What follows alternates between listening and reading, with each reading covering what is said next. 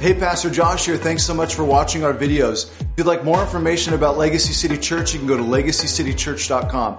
Please don't forget to like, subscribe, and hit the bell below. God bless you.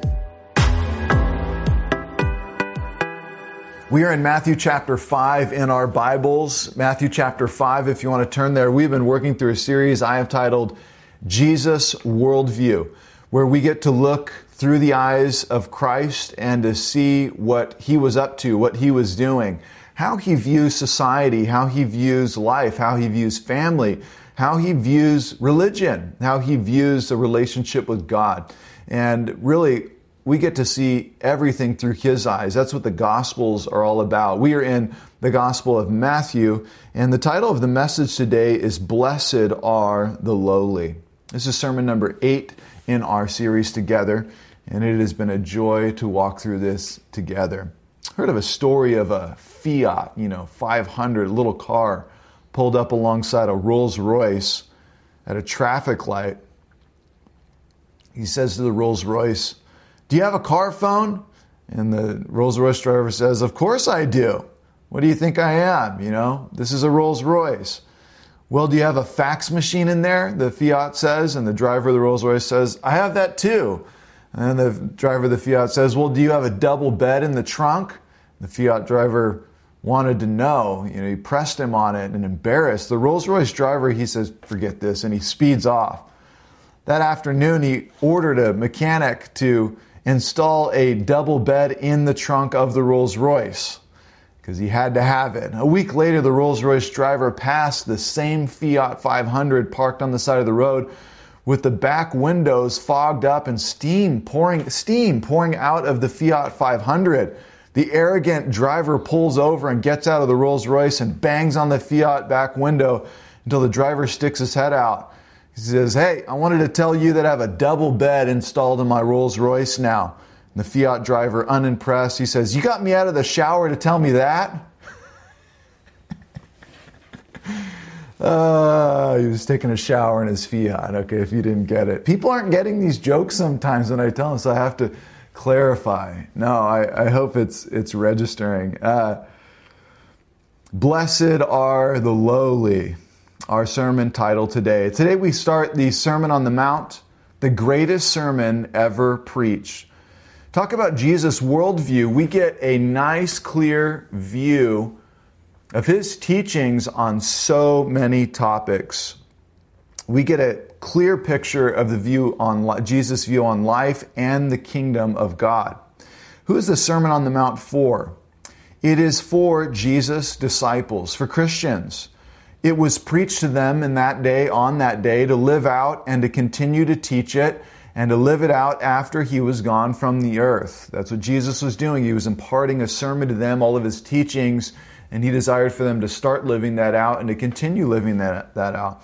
When Jesus said to his disciples in Matthew 28, Go and make disciples of all nations, baptize them, and teach them to observe what I commanded you, he is referring to the Sermon on the Mount.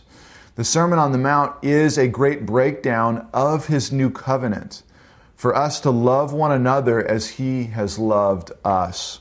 The Sermon on the Mount is the perfect picture of the kingdom of God, what it looks like to live in His kingdom, bring His kingdom, move in His kingdom on earth, living on earth as it is in heaven, the way Jesus lived, and the way His people also live.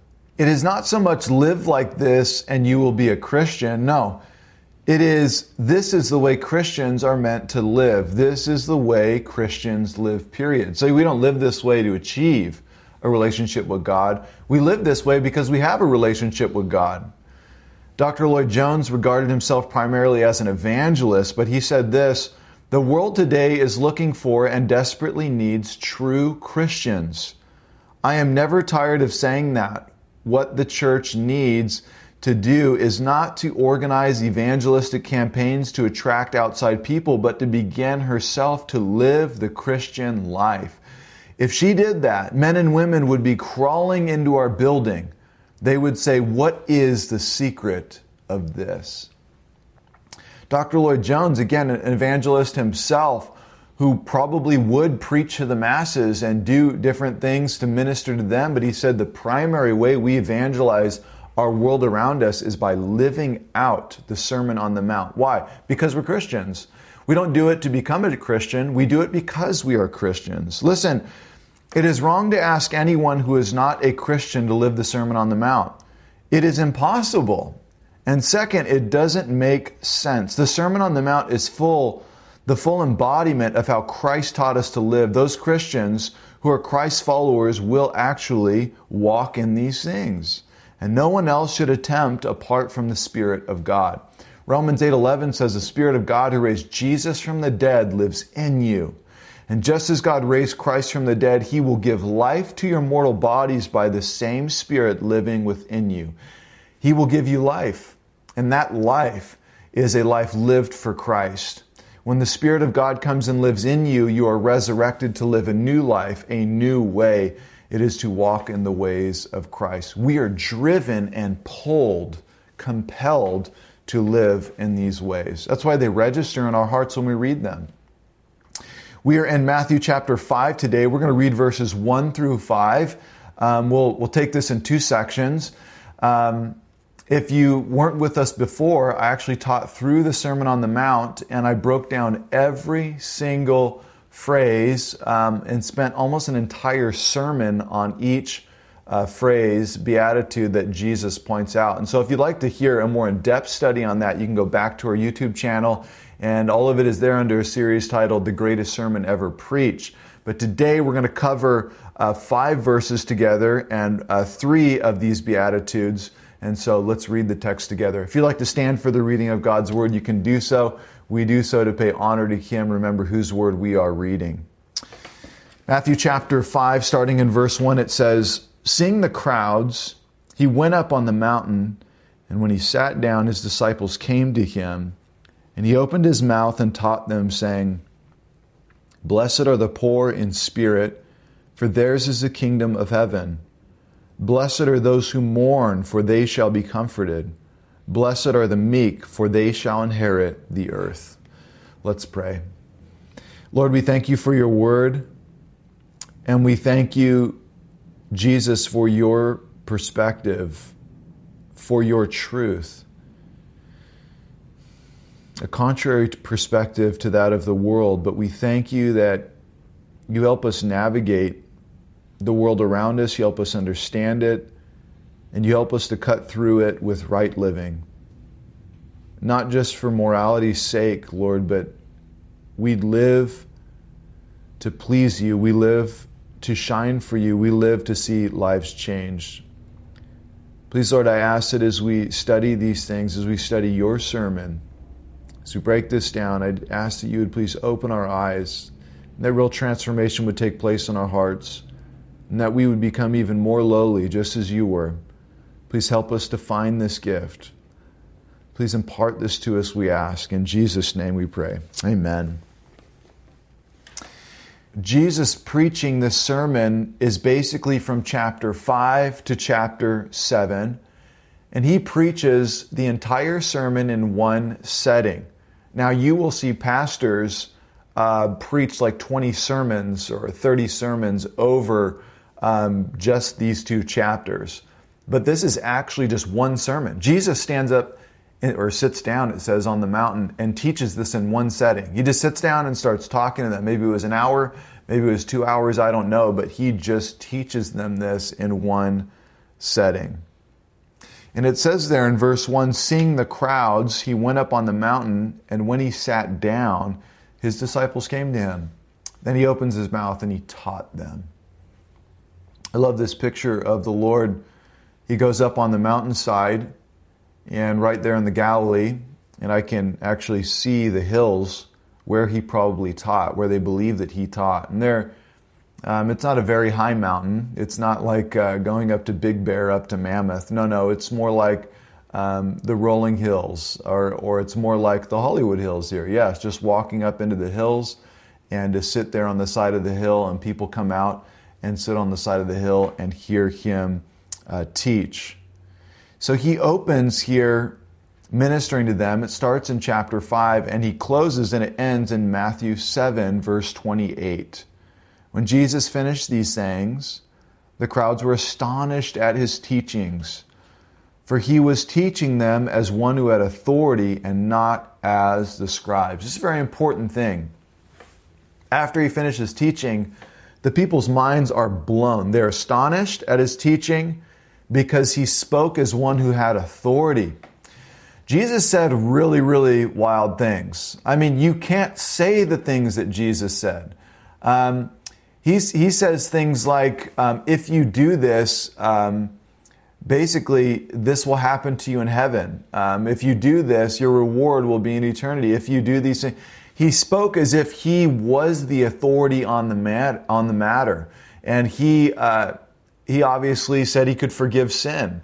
He obviously would walk around declaring things over people. He declared to be one with his own Father. He, with with God the Father. He he made claims that you just don't make, and he spoke with such a way um, that the teachers of that day did not. You see, the teachers were not speaking as if they were the authority on the matter.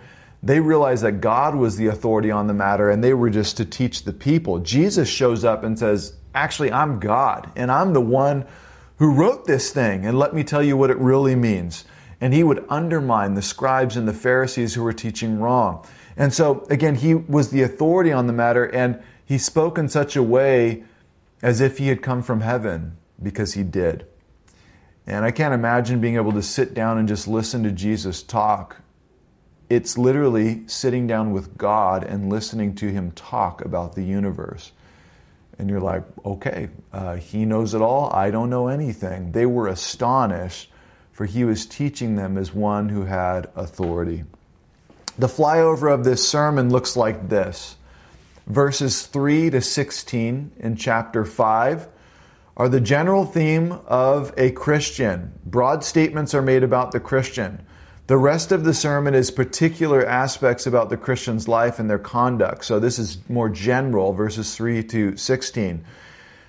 And then verses 17 to 48 in chapter 5, we see the Christian facing the law of God and its demands. This section shows his righteousness.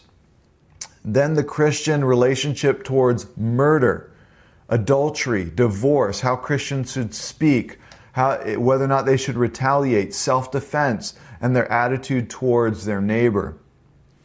Fast forward, chapter 6 shows us the Christian living his life in the presence of God, dependent on Him, submission to Him, the Christian and God as his Father. Chapter 7 shows us the Christian who always lives under the judgment and fear of God knowing that He is the judge, He is God Almighty, not forgetting that. So, this is Jesus' sermon. It's broken down kind of into three, four sections. Lloyd Jones said the Sermon on the Mount is to be looked at as a description of character, not a code of ethics and morals. Um, again, a description of character, not a code of ethics and morals. We're going to dive into this a bit more but a lot of times people look at it as rules and regulations or living out morality. The atheist can do this. But a code or a, I'm sorry, a, a description or a deep um, conviction of character is different. Because this person, from within, their heart beats to live for God's glory. And you place them in any situation, a thousand different situations, and they know what to do. They know the right thing to do. Why? Because not because they're following a rule book they have memorized. No, no. Because they have the Spirit of God living in them that leads them, convicts them, and directs them how to walk with God. I haven't fully tested this phrase, but I like to call it the law of grace. The law of grace. Mean, which means it is clear we are no longer under the law to keep it out of obligation but we do keep the law and more out of reciprocation. We keep it because of what God has blessed us with. We keep it because of His love for us. We keep it because of all that He has done. Out of gratitude and thankfulness, we obey God because we know it is the way He intended for us to live. It is the correct way to live. It brings glory to God and it brings life to our lives. And Because he has done so much for us, we love to obey him and, and respond to his love correctly. The law of grace, the practical things that Jesus talks about, are a new law that we live by. But it is not just rules set there that you act on every time the situation meets the rule. Let me explain. It is a guideline that should move us to live more like the Lord Jesus, more to the way He intended for us to live. Jesus gets, again, to the heart. He gets below the rule keepers, the rule keeper. He gets below them. He gets into their heart and he is looking at motive, not just that you kept some rules. It is the difference between the letter of the law and the spirit of that law. Here's a good picture. This is the law of grace. The letter of the law says, never to push your sister down, you tell your son. Son, don't push your sister to the ground ever, okay? Don't you ever do that again, okay? Thank you, son. Don't do that. That is the letter of the law. Dad has written that down. Thou shalt not push sister down. Letter of the law. The next day, they're playing with some friends, and one of the friends is going very fast on his bike and loses control. And your son sees that the friend on the bike is going to crash right into his sister. He runs over and he pushes her to the ground out of the way, and the bike misses her. Question Did your son sin because he disobeyed your rule? Is push, in pushing his sister? No, of course not. He broke the letter of the law, but he kept the spirit of the law. What was the purpose of this law? It was not to see his sister be hurt. And that's why dad put it there in the first place. He doesn't want his daughter, he doesn't want the boy's sister hurt. He wanted him to do the right thing and not hurt his sister. And the boy actually did the right thing by pushing his sister out of the way so she didn't get hurt by the bike.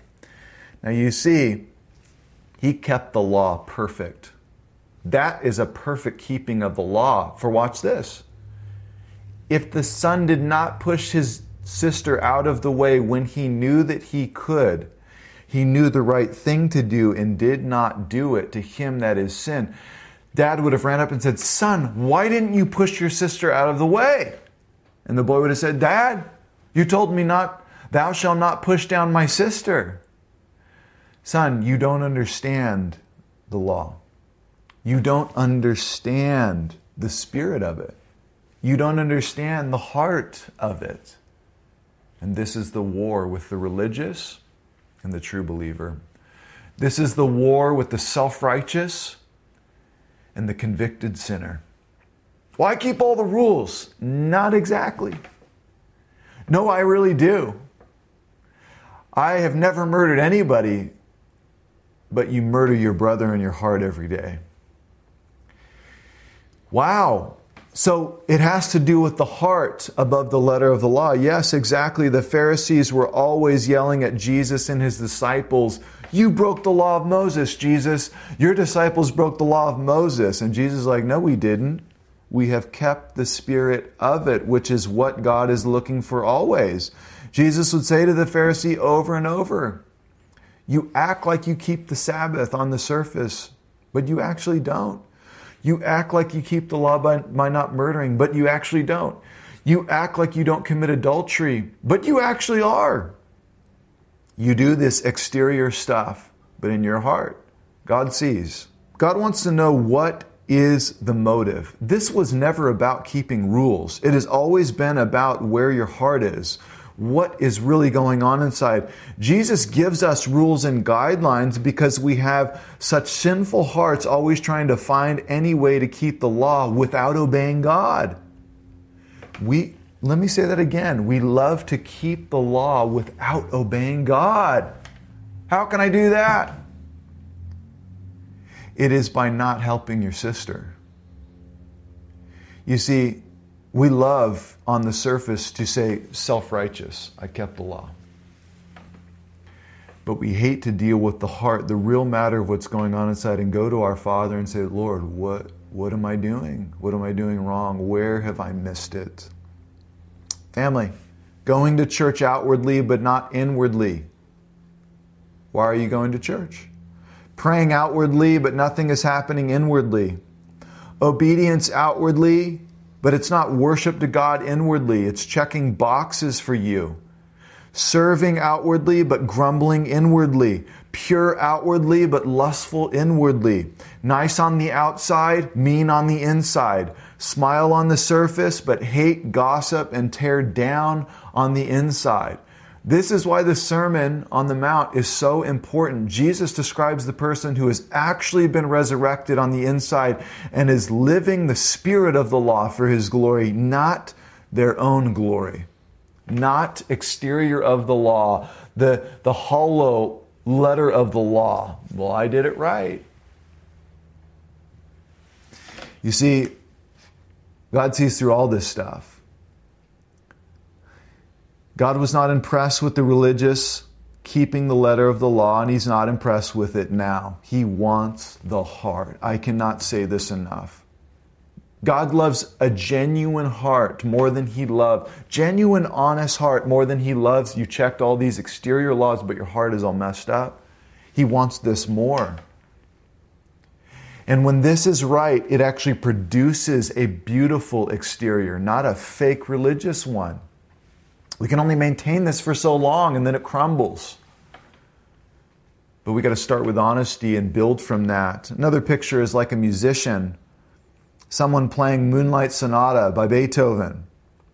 They may play all the notes perfectly, make no mistakes at all, but completely miss the piece of music. No conviction in the song, it's mechanical. There is no emotion pull, no, no emotional pull that lures you in, no passion in the playing. Might as well have had a robot play it for us because there's nothing behind the execution of the notes. Anyone can play perfect notes with enough practice, but where's the passion?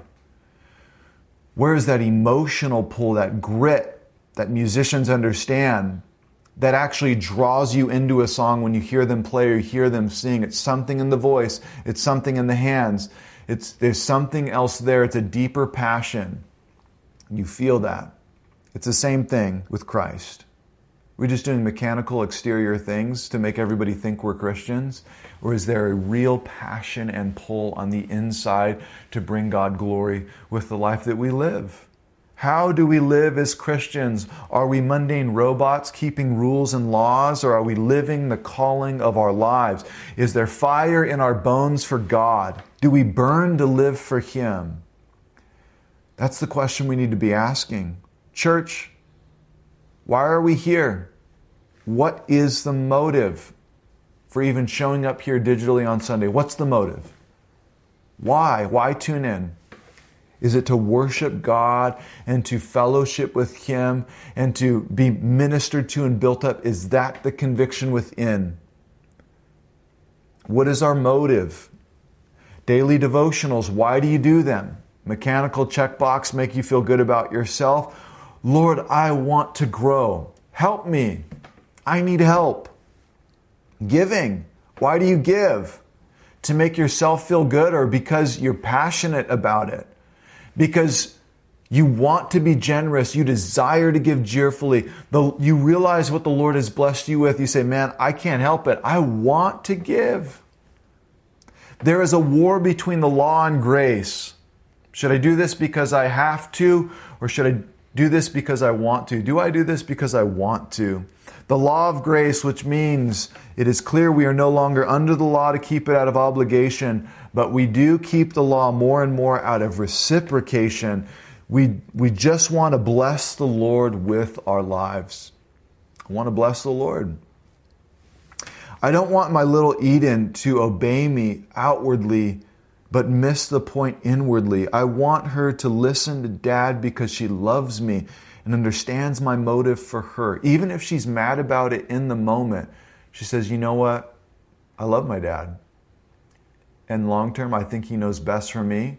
And I know it's right and good for me to walk in obedience to Him because she wants to honor and please her parents, because she knows how deeply we love and care for her. I want real, genuine motive, and I'm going to fight for that. I don't want exterior boxes being checked, but then nothing happening on the inside. I'm not satisfied as a dad. And our Father in heaven wants way more than I would ever want or desire, and He cares way deeper than I ever would. He loves you, He loves me. He wants our hearts to walk in step with Him. That's what the Sermon on the Mount is all about. One scripture, and we're going to dive into these three verses together. Psalm 51, verse 16 and 17, David, the psalmist, the man after God's own heart, he wrote this For you do not delight in sacrifice, or I would bring it. You take no pleasure in burnt offerings. The sacrifices of God are a broken spirit. A broken and contrite heart, O God, you will not despise. David gets it. He says, Lord, I realize it's not about killing animals, making sacrifices, because people are doing this everywhere. They live in sin, walk over with the animal, make the sacrifice, and then just keep on living. Did the sacrifice meant nothing to them? Thus, it means nothing to you. What do you really want? If you're going to make a sacrifice, God, you really want a broken and contrite spirit before you. That you will not despise. Someone who comes to the Lord with a broken spirit and offers that offering, that is what God sees. This is the spirit of all Jesus' teaching. He's cutting back the surface to reveal the heart and the life of a true Christian. Let's walk verse by verse through this sermon together. What do you say? And if you want the in depth version, you can go back to YouTube and check all that out, but we are going to walk through it in kind of an overall view. It says, Seeing the crowds, he went up on the mountain, verse 1, and when he sat down, his disciples came to him, and he opened his mouth and he taught them, saying, Blessed are the poor in spirit, for theirs is the kingdom of God. Our first beatitude Blessed are the poor in spirit, for theirs is the kingdom of heaven. Point number one, if you're taking notes today, the lowly realize they are spiritually bankrupt. The lowly realize they are spiritually bankrupt. We have the word blessed show up over and over and over in our text. This is simply the word happy. Blessed, happy. Happy is the one. We see blessed or happy are the poor in spirit. This word poor here in the text is reduced to the word beggary, begging, asking alms, the poor. So, blessed or happy is the beggar spiritually. The beggar spiritually. It is not surprising, this is the first of the Beatitudes, because if you don't get this one right, you can't get any of them right. This is the key to all the Beatitudes. Happy are the poor in spirit, for theirs is the kingdom of heaven. Watch this. You can't be saved without this one. This is the way to salvation. Only the poor in spirit will go to heaven. This person is the one who begs God to save them because they recognize they will not be saved unless God saves them. They are spiritually poor, they are spiritually broke, they are spiritually bankrupt. Their account is empty. There is nothing we can do to get to heaven. We don't have enough money spiritually to get there. Spiritually bankrupt. My bank account is empty spiritually. I don't know how to pay for this. I don't know how I'm going to get in. There's no way I can. And so, what do you got to do?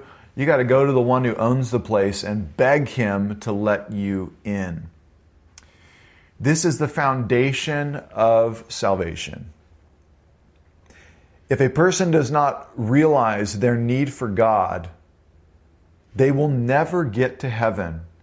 A person who thinks they can earn their way, a person who thinks they can pay their way, a person who thinks they can do something to get to heaven does not understand salvation.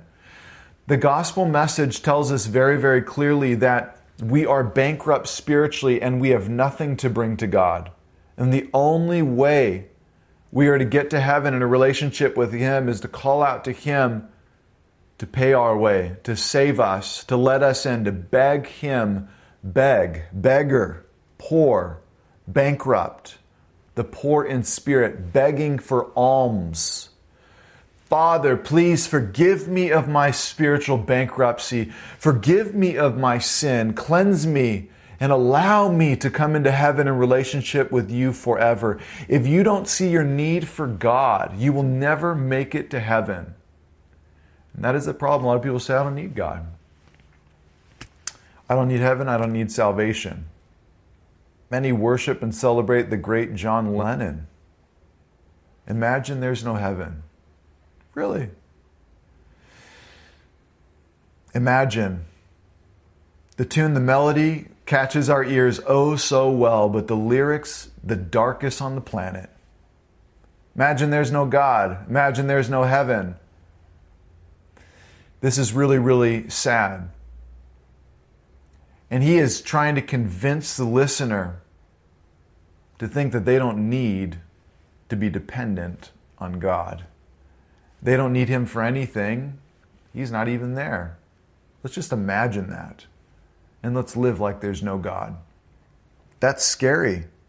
The Bible tells us in Ephesians 2 8, For by grace you have been saved through faith, and this is not your own doing. It is a gift of God.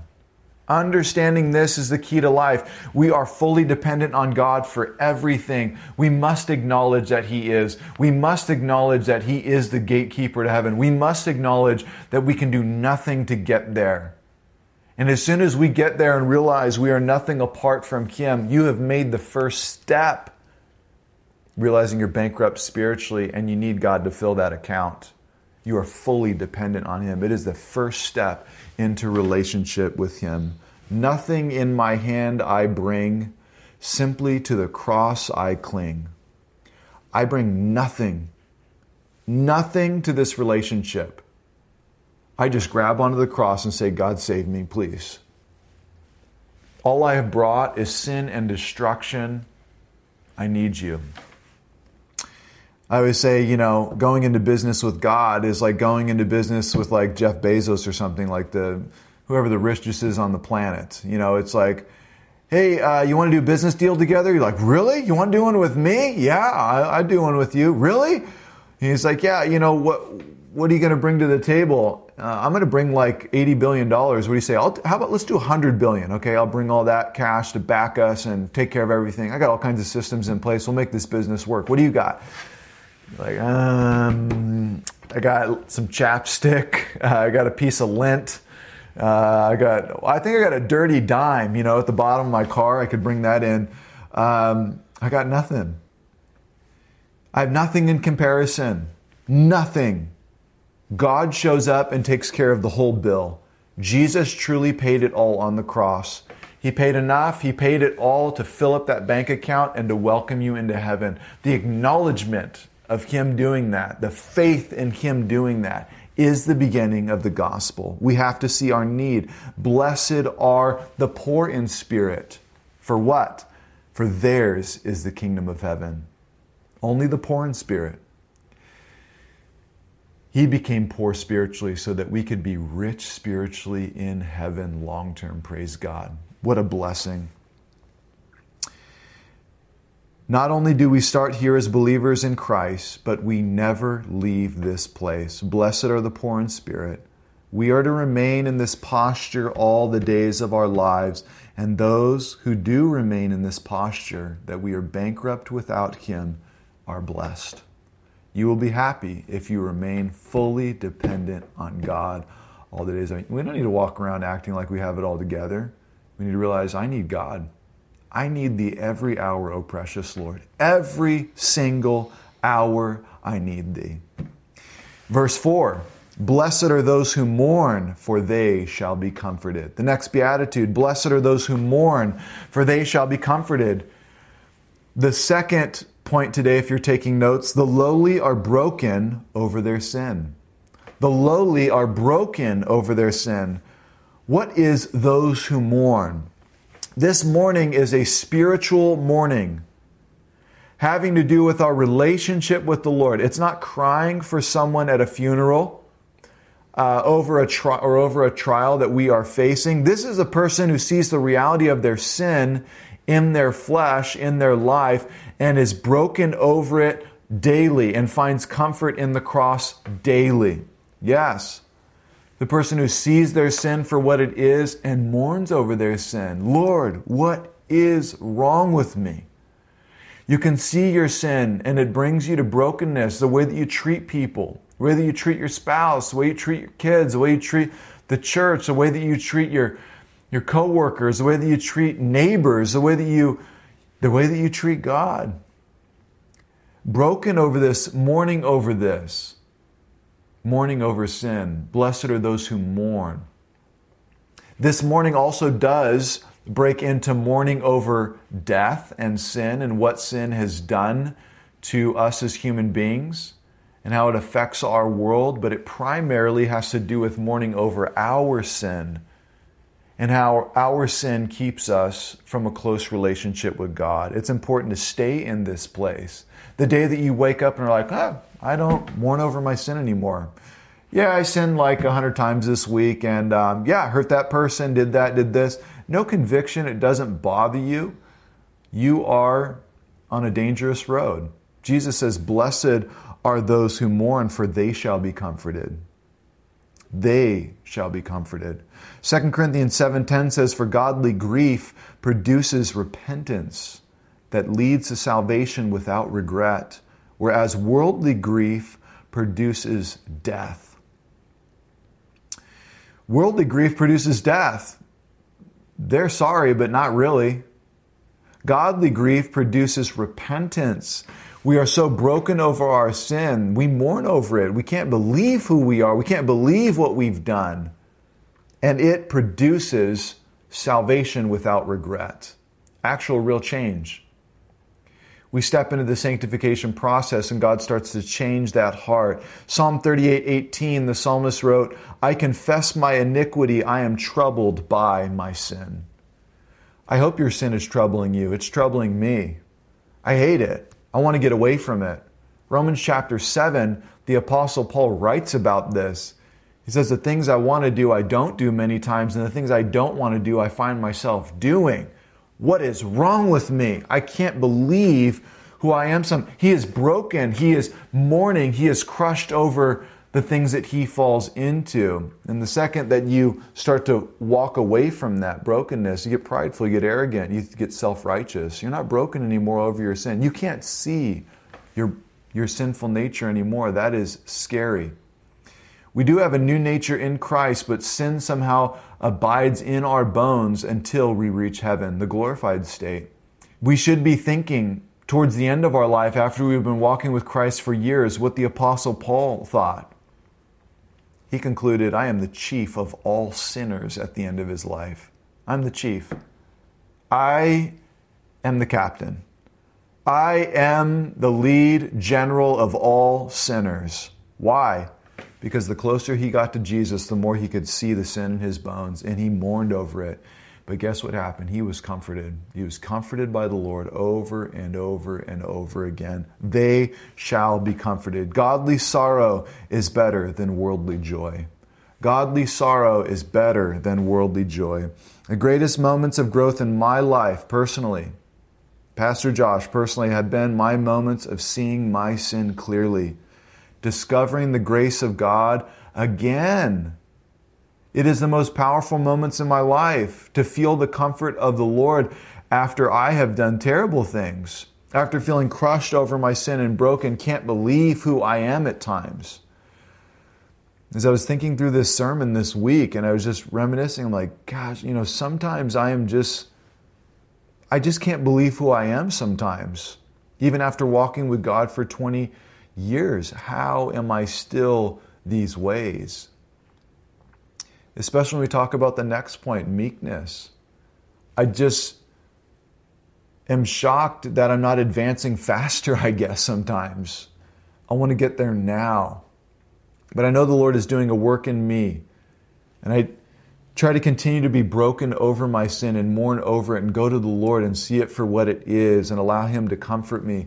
But to discover the grace of God over and over in those very, very dark moments is so beautiful and it, it, it gives you such a taste, a deep taste of His grace that you want to run away from sin and just get away from those wicked things as fast as you can. You can't find comfort if you're not broken, mourning over sin. This is the blessing, having to lean on the Savior for comfort over and over and over again. Jesus would say to us, Matthew 11 28, Come to me, all who are labor and are heavy laden, and I will give you rest.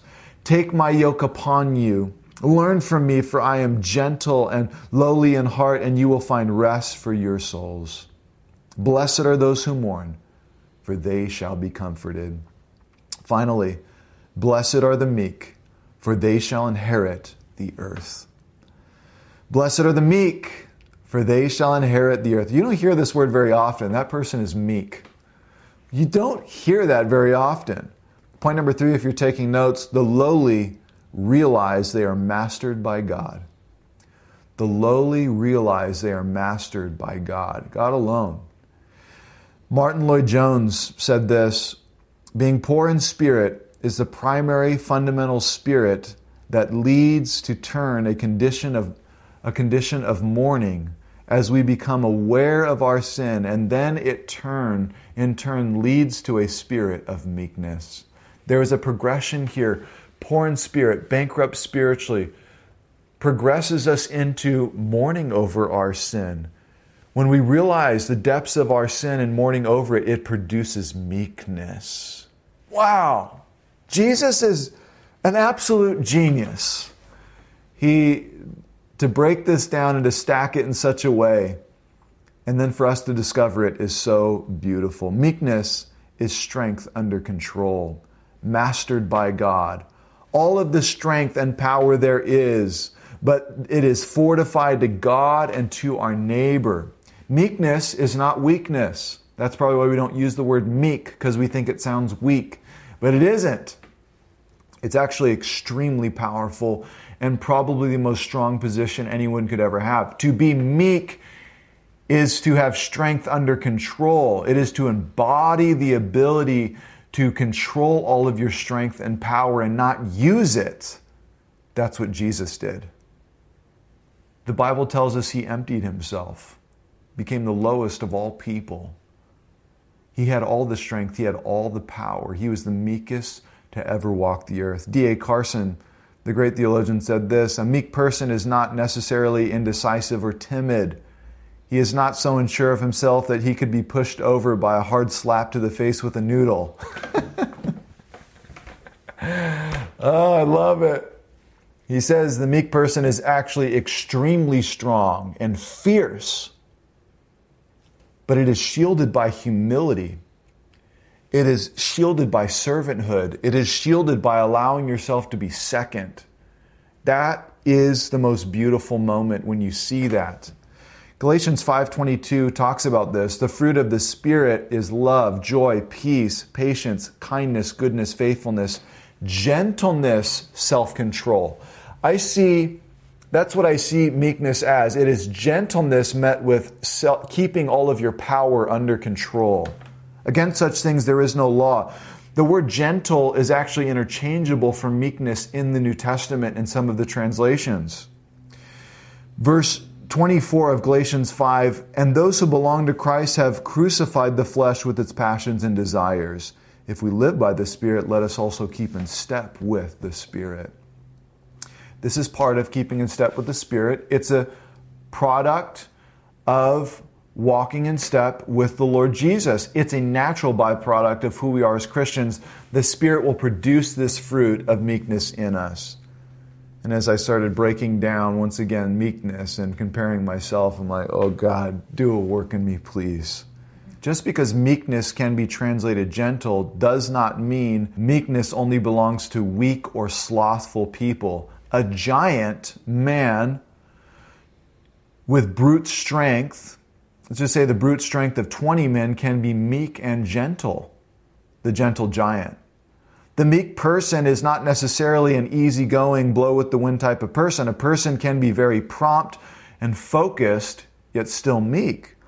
I think of the great executive who is a servant, does not wield his power, but you would never know he was the owner of the company because he doesn't throw around his weight. He has all the strength and power he needs, and he sees it has all come from God.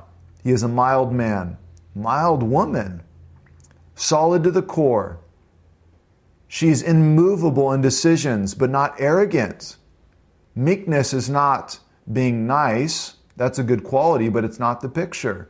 Meekness is compared to strength again, but it is strength under the perfect control of God, being mastered by Him.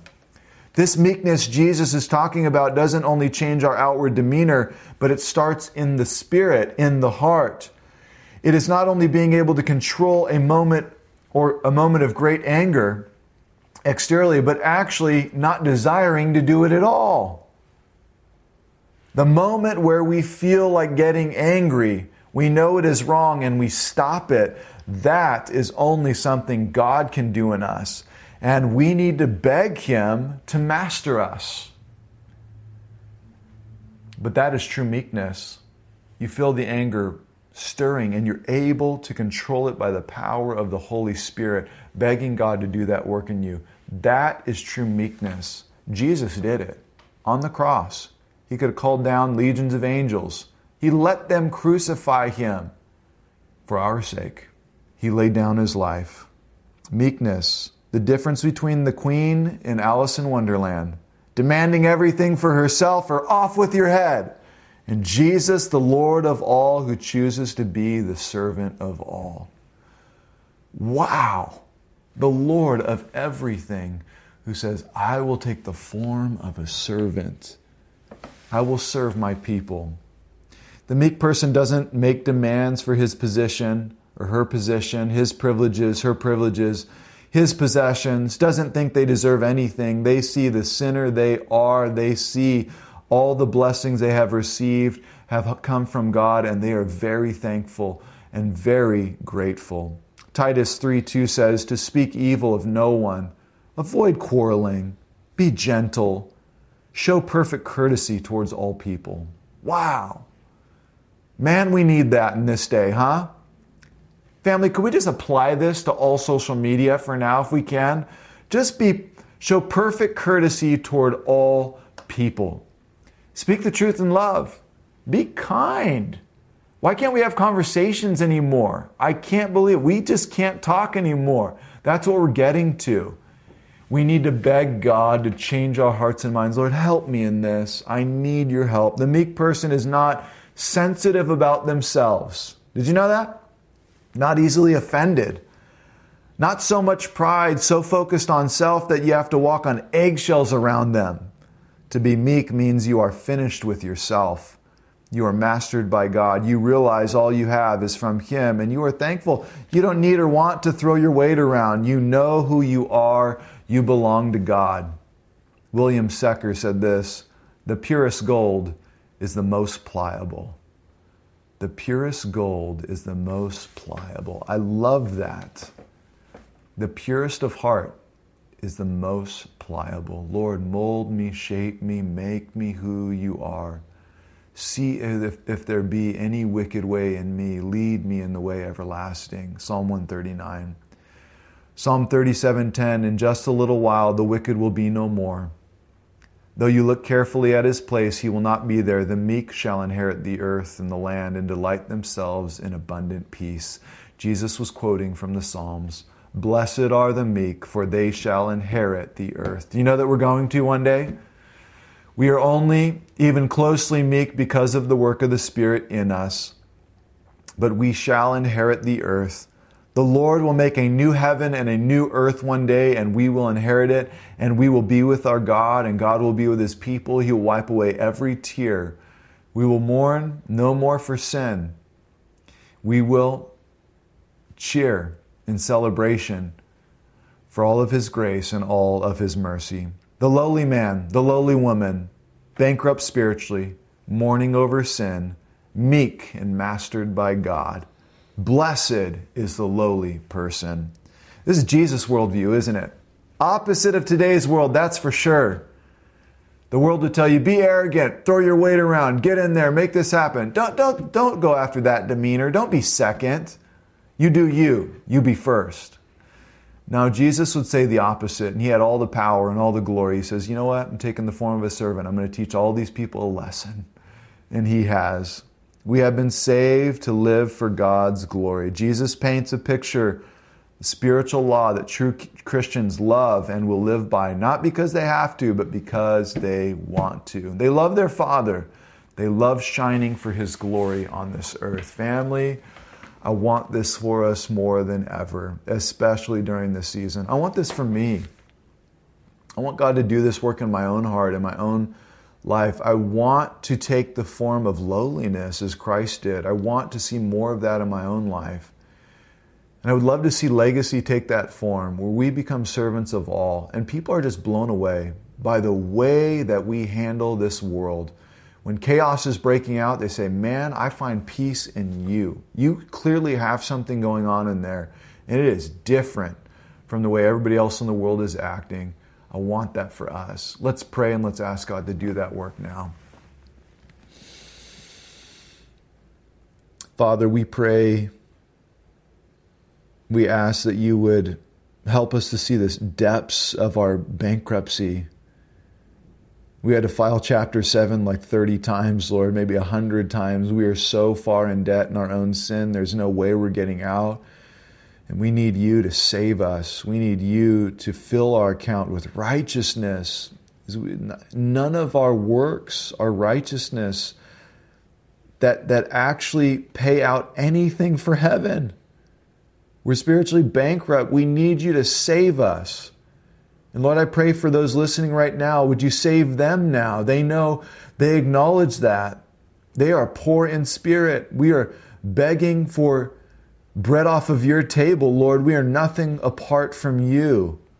Save us. Lord, we're broken over our sin. We see the depths of our sin, and we ask, please, that you would comfort us and that you would heal us and that you would restore us in these areas of sin that we have just been wicked. We've been evil in these areas. Lord, we pray against those things and we ask that you would revive us, resurrect us in these areas, comfort us, O oh Father, please, in these areas. And finally, Lord, we ask that we would take the form of meekness, that we would follow after Jesus, that, Lord, we, your Spirit would work in us and we would grow. Please, Lord, water these plants Help us to grow. Cut out the dead wood. Please bring us in closer relationship with you. I pray, Lord, all of the instances that you're bringing to mind, we know where we have not shown even a glimpse of meekness, we've been the opposite. We wield our strength. We throw our opinions around. Lord, we, we act as if we are the ones in charge. Lord, we, we ask for forgiveness, and we ask, Lord, that you would teach us what it looks like for the meek will inherit the earth. Strength under control. Lord, I pray as well that you would strengthen your saints, that we would be strong on the inside and humble on the outside, encouraged by you. We need you, Holy Spirit, to lead us. Help us to walk in the Spirit. We pray now in Jesus' name. Amen. Amen. Amen. Thanks so much for tuning in today and studying through Jesus' sermon. Man, what a great text, huh? I'm really loving these, looking at them again, and really hoping that the Lord will grant us a new view, His view during this time. Family, love you, miss you, praying for you, excited for us to get back together soon. Don't forget who we are. Don't forget where we came from, and don't forget where we are going. May the Lord bless you and keep you this week. May his face shine upon you. May he bring us low, low for his glory, closer to him. In Jesus' name I pray. Amen.